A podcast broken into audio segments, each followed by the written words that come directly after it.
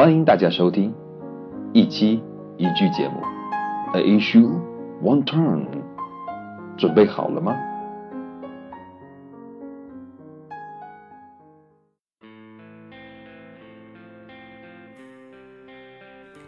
Number twenty six，你还不够格。You're not qualified.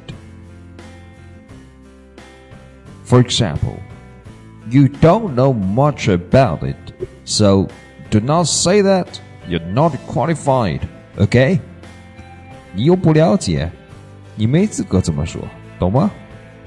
词法练习 Number one, qualified. Q U A L I F I E D. Qualified to do something. It means having the practical knowledge or skills to do something，具备什么什么知识或技能，符合资格。For example, for example, I don't know much about it, so I don't feel qualified to comment. 关于此事呢，我所知不多，所以觉得没有资格评论。Number two, command.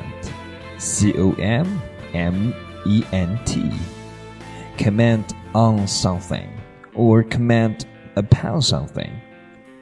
It means to express an opinion about something. 表达意见. For example, he refused to comment until after the trial. 他拒绝在审判前做任何评论。他拒绝在哎，审判结果出来前 做任何评论。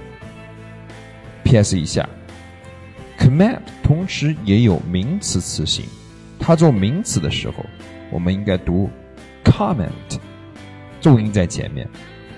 当然，它做名词的时候的解释也是批评、指责、评论等意义。有一个习惯用语，通常用于回答记者的问题。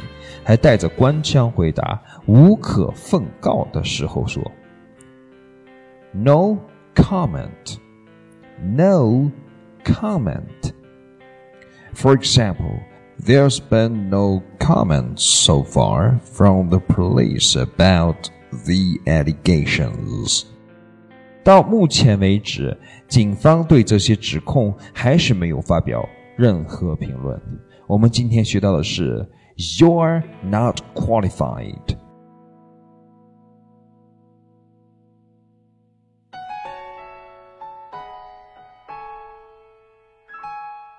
您现在收听到的节目是来自于晴雨堂，所有线上直播课程、平台录播节目以及线下课程，全部基于晴雨堂所独有的功能概念引导学习论调 （Functional Concept Lead View）。